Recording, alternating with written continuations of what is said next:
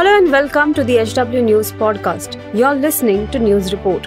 Here you can listen to all the information about the political and various developments in the country. Follow this podcast now to stay updated. At H W News, we have been delivering news that matters to you.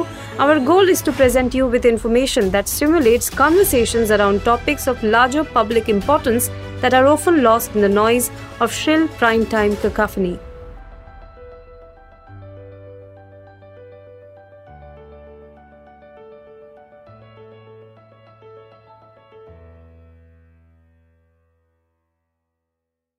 Bageshwar Dham के कथावाचक पंडित धीरेंद्र कृष्ण शास्त्री ने नागपुर की समिति की चुनौती को स्वीकार कर लिया है।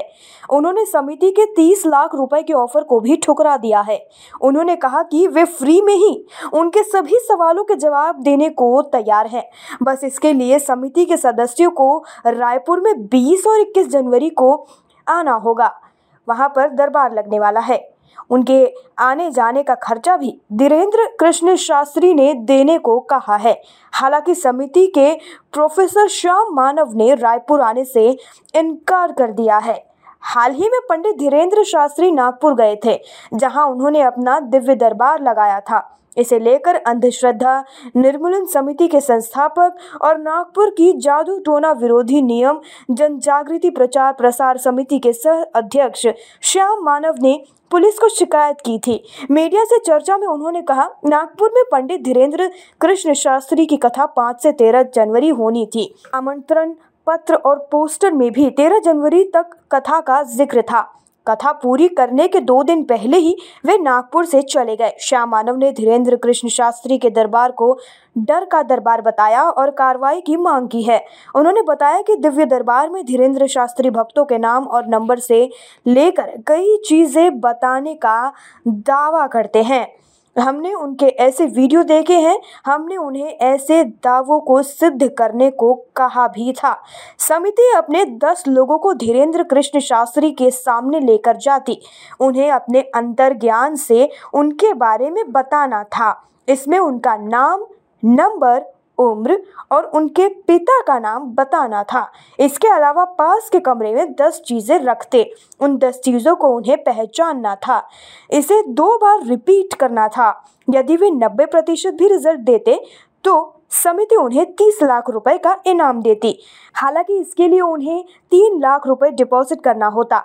श्याम मानव के मुताबिक उन्होंने चुनौती नहीं स्वीकारी और पहले ही नागपुर से रवाना हो गए। चैलेंज पर क्या कहा है धीरेंद्र शास्त्री ने, ये भी हम आपको बता देते हैं। पंडित धीरेंद्र कृष्ण शास्त्री की कथा रायपुर में चल रही है। यहाँ उन्होंने कहा कि आप दुनिया के चक्कर में मत पड़िए।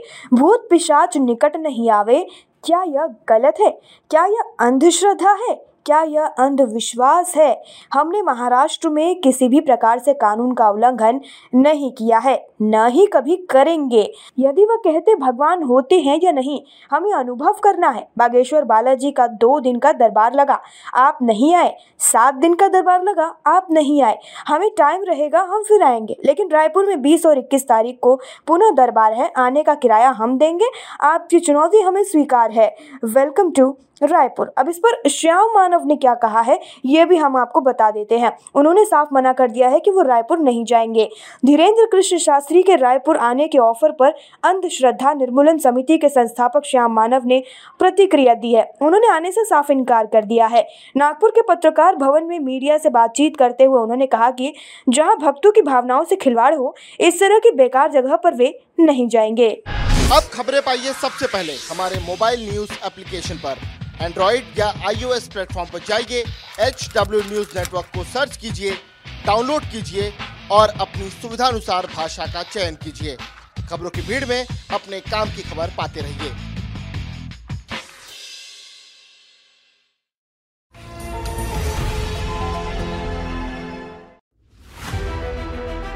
If you liked this episode, please rate us with five stars right now. H W News podcasts are available on Binge Pods and all other audio platforms. Also, don't miss to check out Editorial with Sujit Nair from the House of H W News podcast, and we are sure you will love it too.